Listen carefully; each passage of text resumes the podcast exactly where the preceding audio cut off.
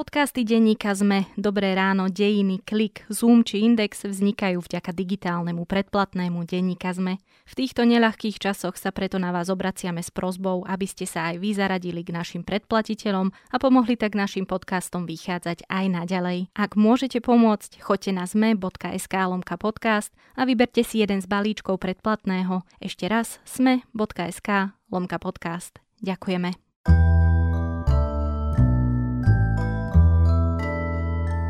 Je streda 8. apríla, meniny má Albert a tak ako v ostatné dni, aj dnes bude slnečno a teplo 16 až 21 stupňov Celzia.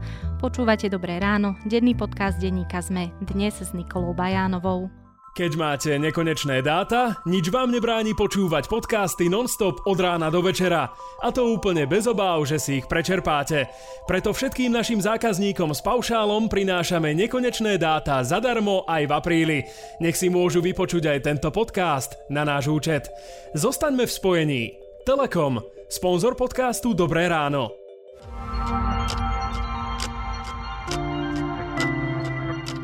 A teraz už krátky prehľad správ. Štefan Mlinarčík, ktorý sledoval novinárov vrátane Jána Kuciaka, už nie je policajtom.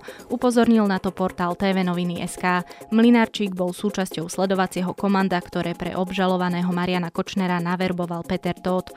Komandu velil bývalý príslušník SIS Miroslav Kriak. Parlamentný výbor pre kultúru a médiá chce od generálneho riaditeľa RTVS Jaroslava Rezníka, aby prehodnotil zastavenie investigatívnych relácií reportéry a občan za dverami pre koronakrízu. Výbor, ktorý vedie bývalý novinár RTVS Kristian Čekovský, tiež do programu zaradil štúdie, ktoré kritizujú telerozhlas za nadržiavanie SNS a Andrejovi Dankovi v predvolebnom období. Na pozícii skončil šéf Národnej dialničnej spoločnosti Jan Ďurišin. Z miesta ho odvolal minister dopravy Andrej Doležal. Novým generálnym riaditeľom a predsedom predstavenstva sa stal Juraj Tlapa. Ten v minulosti pôsobil vo vodohospodárskych stavbách. Ministerstvo nespresnilo, na základe čoho ho minister vymenoval. Rektori 7 univerzít a predseda Slovenskej akadémie vied vyzývajú k celospoločenskej diskusii o prehodnotení financovania vedy na Slovensku. Aj ochorenie COVID-19 podľa nich ukazuje, ako dôležitá je veda. Viac takýchto správ nájdete na zme.sk.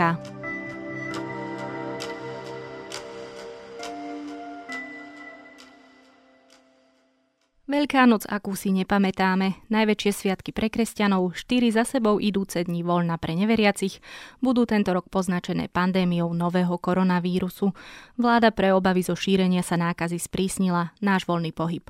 Aké pravidlá platia a aké pravidlá vyvolávajú veľa otáznikov, to už si zodpovieme s redaktorom domácej redakcie denníka ZME Michalom Katuškom. Môžem teda z tohto miesta oznámiť, že vláda prijala uznesenie vlády ktorým schvaluje návrh na rozšírenie opatrení núdzového stavu, čím obmedzuje slobodu pohybu a pobytu zákazom vychádzania od 8. apríla 00 hodiny do 13. apríla 2020 23.59. Michal, nechcem, aby sme z toho spravili teraz vymenovávanie všetkých tých opatrení a pravidiel, ktoré nás čakajú, ale teda aspoň v krátkosti, ako teda budú vyzerať nasledujúce veľkonočné sviatky. Budú vyzerať tak, že všetci by mali zostať doma, pokiaľ doma zostať môžu. E, mne sa páči, že si povedala, že, že povedzme si to v skratke, pretože ono to na prvý pohľad, aj keď sa teraz pozerám na to uznesenie vlády, ktoré mám teraz pred sebou, vyzerá na prvý pohľad veľmi jednoducho. Je tu len 7 bodov.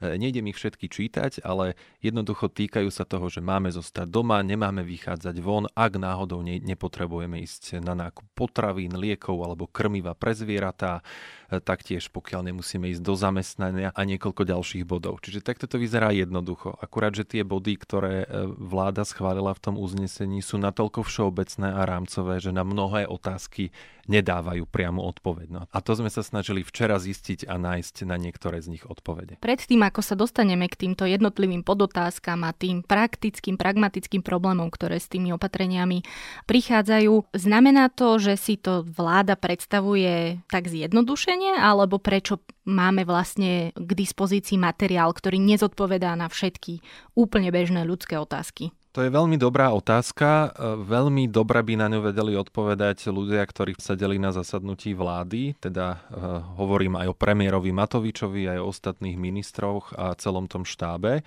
pretože aj podľa našich novinárskych informácií, predvčerom, keď vlastne schvalovali e, toto uznesenie, ešte ráno vláda podľa našich informácií nemala pripravený tento materiál a to napriek tomu, že už novinári, aj my z denníka sme sa na to pýtali už začiatkom minulého týždňa, ako bude e, vláda pristupovať k Veľkej noci, keď hrozí, že veľká časť populácie bude mať snahu navštevovať svojich blízkych a teda hrozí rozširovanie toho koronavírusu.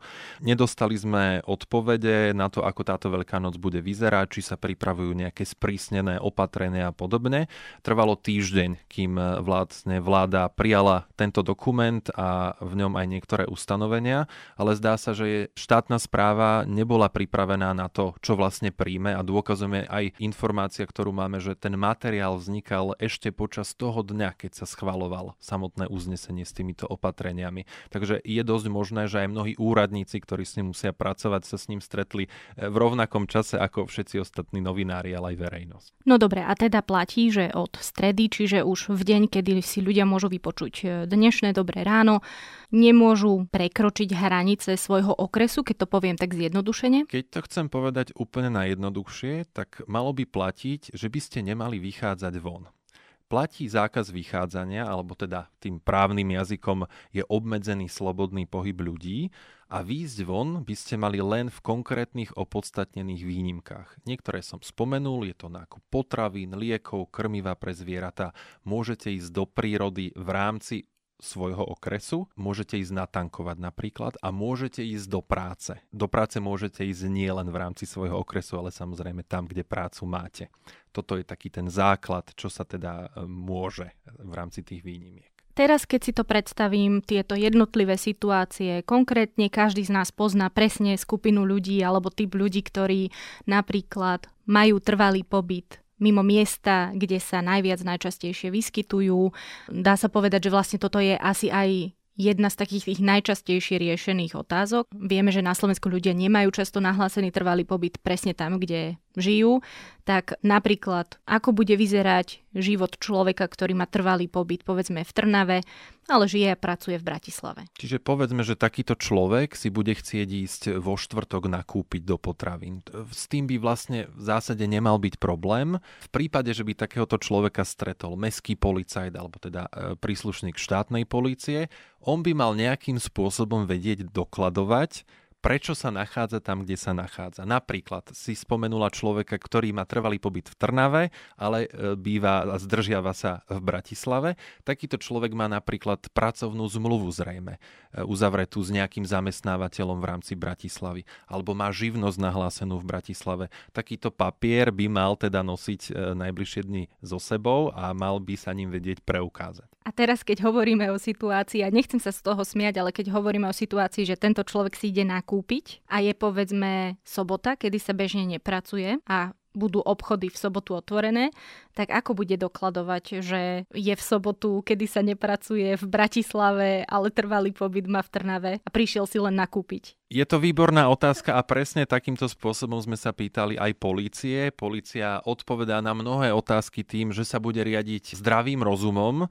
čo teda je termín, ktorý v právnom poriadku nenájdeme, napriek tomu, že sme právnym štátom. V zásade pri všetkých možných skutočnostiach, keď niečo budeme robiť niekde, tak by sme to mali vedieť dokladovať. Napríklad, e, budem chcieť ísť na svoju záhradku, ktorú mám 20 minút pešo cez mesto môžem ísť, keď je obmedzený pohyb po verejnom priestranstve? Odpoveď policie je, že v zásade áno, ale človek musí sa preukázať napríklad listom vlastníctva tej záhradky alebo tej chatky alebo tej nehnuteľnosti. Zároveň ale platí všeobecné odporúčanie a teda aj nariadenie, aby ľudia nevychádzali. Ale môžu ísť do prírody v rámci svojho okresu, ak ich e, stretne policajt, musia ukázať občianský preukaz opäť, že sú z toho okresu a keď to bude tento prípad, že nie je, e, musí byť nejaký spôsob, akým sa preukáže, prečo tam práve je.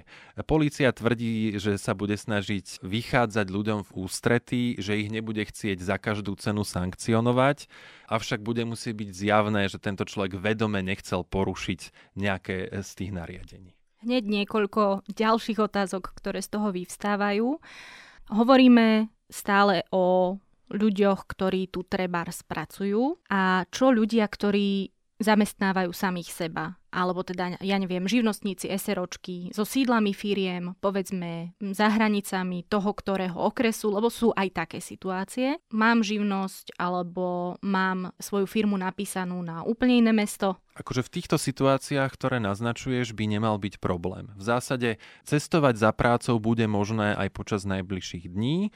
Človek by ale mal mať so sebou buď pracovnú zmluvu, alebo akési potvrdenie o zamestnávateľa, že pracuje a že teda na to miesto musí prejsť. Čiže v tomto prípade je jedno, či to bude v tom okrese, v ktorom aj býva, alebo to bude aj v ďalšom okrese. Dobre, a teraz napríklad situácia, som v lese, ty sám si sa to pýtal aj premiéra a nevyznám sa úplne v tých katastrálnych obvodoch. Ako sa mi podarí nedostať sa, nezatúlať sa trebárs ďalej ako za hranice svojho okresu. Teraz by som mohol povedať, že treba použiť e, buď digitálnu mapu alebo, alebo obyčajnú mapu, aby človek vedel, kde sa nachádza, v ktorom katastri, ale v princípe, v princípe by sme jednoducho mali chodiť do prírody len v rámci svojho okresu. Ak sa nám podarí prejsť za tú pomyselnú čiaru, tak neznamená to, že polícia bude udelovať automaticky pokuty. Jednoducho za takéto nevedomé porušenie tohto predpisu polícia deklaruje, že nebude ľudí sankcionovať. Čiže v zásade to závisí od zhovievavosti tých policajtov, ale takto to oficiálne komunikujú aj na svojej facebookovej stránke, aj pre médiá, čiže zrejme sa týmto budú držať. Ďalšia vec, nebol to práve Igor Matovič, ktorý hovoril, že ľudia nebudú potrebovať absolútne žiadne dodatočné papiere, potvrdenia a podobne.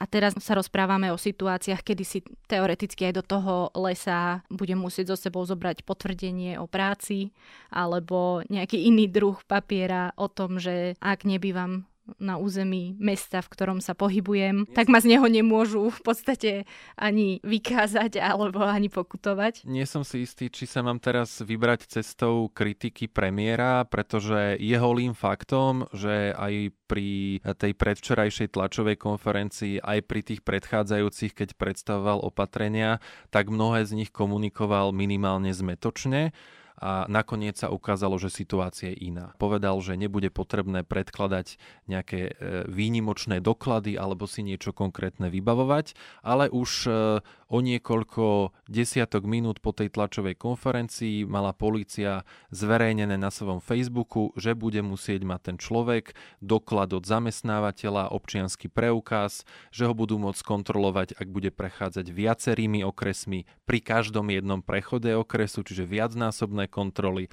že napríklad bude musieť mať list vlastníctva od nehnuteľnosti, kam smeruje, že bude musieť mať napríklad súdne rozhodnutie o striedavej starostlivosti, ak teda jeho dôvod cesty je návšteva dieťaťa, ak obaja rodičia žijú oddelenie alebo teda sú rozvedení.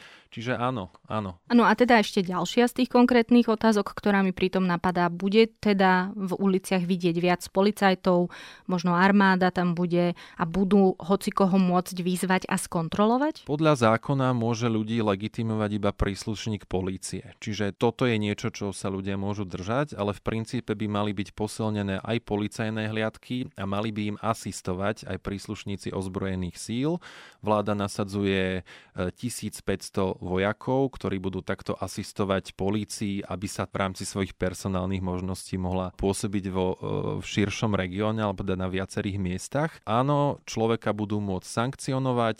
Tá kontrola, ktorú som už spomínal, má fungovať tak, že policajt zastaví človeka povedzme v aute pri prechode z jedného okresu do druhého, dá mu povinne vyplniť dotazník, v ktorom okrem svojich vlastných osobných údajov bude musieť vyplniť prečo smeruje e, na nejaké dané miesto, kam ide, prečo tam ide. A policia tvrdí, že tej chvíli nebude ten človek hneď v momente na mieste sankcionovaný, ale neskôr sa vyhodnotia tie údaje, ktoré vlastne on uviedol. Polícia tvrdí, že má prístup k rôznym kamerovým systémom a podobne a že si vie overiť, či náhodou neklamal. Ak sa zistí, že klamal, hrozí mu sankcia, teda pokuta vo výške viac než 1500 eur, ak je to fyzická osoba ak neklamal, tak by mal byť vlastne bez problémov. Dá sa povedať, že aj v tých situáciách, ktoré sme načrtli, sme zašli v niektorých prípadoch možno až do nejakých extrémov, ale určite sa nájdú aj takéto situácie.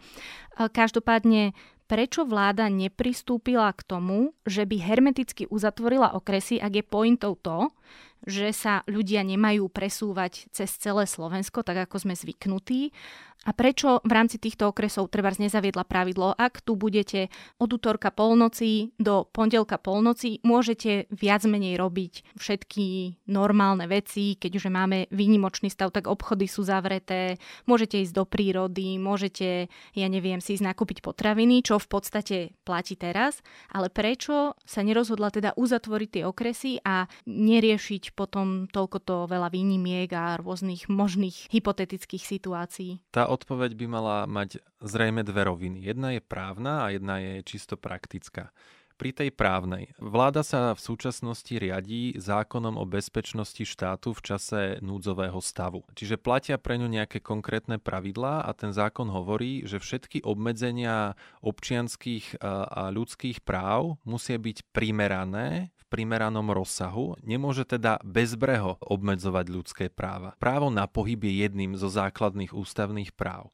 A teda tá odpoveď je, bolo by primerané, aby sme zakázali ľuďom, aby sa prepravovali z jedného okresu do druhého okresu. Vieme, že život je jednoducho rozmanitý. Niekto môže bývať na samej hranici jedného okresu a v podstate svoj spoločenský život, pracovný život akýkoľvek môže realizovať v ďalšom okrese, pretože v bežných situáciách ho to nemá prečo zaujímať, lebo je to len nejaká čiara na nejakej mape keď to trošku preženiem.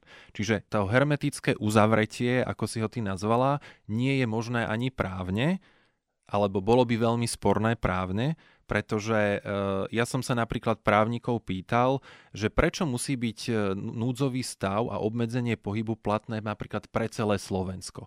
Veď tu máme Bratislavu a všetky jej okresy, kde je e, niekoľko desiatok chorých a máme tu okresy ako Detva, alebo Medzilaborce, alebo Krupina, kde dosiaľ nie je nahlásený ani jediný prípad. Pre, prečo aj tam sa musí vzťahovať takéto prísne opatrenie? Na odpovede opäť aj v tom zákone, že vláda môže v čase epidémie primerane reagovať na miestach, kde je teda ten hlavný problém, ale aj na miestach, ktoré sú bezprostredne ohrozené.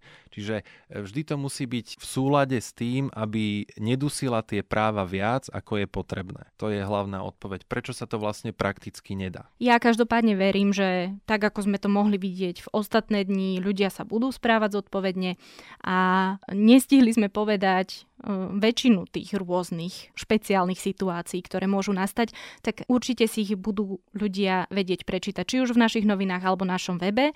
Tak prosím ťa len na záver povedz, čo všetko vlastne sa dočítajú. Snažíme sa nájsť odpovede na, na naozaj veľké množstvo praktických otázok. Hlavne sa to týka práve toho prechádzania z jedného okresu do druhého. Čiže čo sa týka práce, áno, dá sa cestovať aj do práce aj v rámci niekoľkých okresov, len treba mať potvrdenie od zamestnávateľa. Napríklad, čo sa týka nákupov, môžem si ísť nakúpiť aj do blízkeho okresu, lebo povedzme zemepisne je mi to bližšie, ako cestovať do nejakého hlavného mesta toho okresu, ktoré ale fyzicky vzdialenejšie. Polícia reaguje, že nemali by sme, ale môžeme, ak si tým napríklad skrátime 30 minút cesty, tak možné to je, že polícia v tomto bude prihliadať, ale v zásade vec, ktorú by sme mali mať možnosť nakúpiť v našom okrese, tak ju máme nakupovať tam. Ak to tam zohnať nevieme a potrebujeme ju, tak vtedy máme ísť do ďalšieho. Ak by ľudia potrebovali za lekárom napríklad dnes alebo ešte zajtra a ten lekár je v inom okrese, je to nevyhnutná návšteva lekára, lebo v jeho okrese napríklad taký lekár ani neordinuje, tak ľudia samozrejme môžu ísť aj za takýmto cieľom. Áno. Toľko Michal Katuška, redaktor domácej redakcie denníka ZME. Vďaka. Týmto opatrením sledujeme to, aby sme najmä nenakázili našich starých rodičov a aby sme takýmto spôsobom im akože na šibačku nepriniesli nejaký nepráve želaný darček. Verím, že ľudia toto opatrenie pochopia. Toto nie je svojvôľa, toto je ochrana verejného záujmu, toto je ochrana verejného zdravia.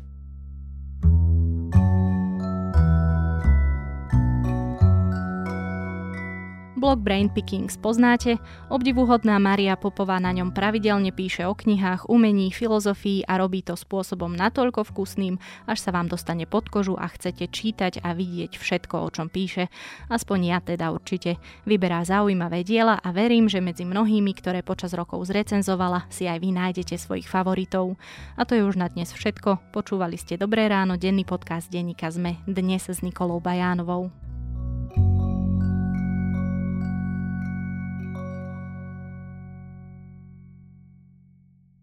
Podcast Dobré ráno ste mohli vďaka Telekomu počúvať bez strachu, že vám dôjdu dáta. Aj v apríli prinášame všetkým našim zákazníkom s paušálom nekonečné dáta zadarmo. Telekom, sponzor podcastu Dobré ráno.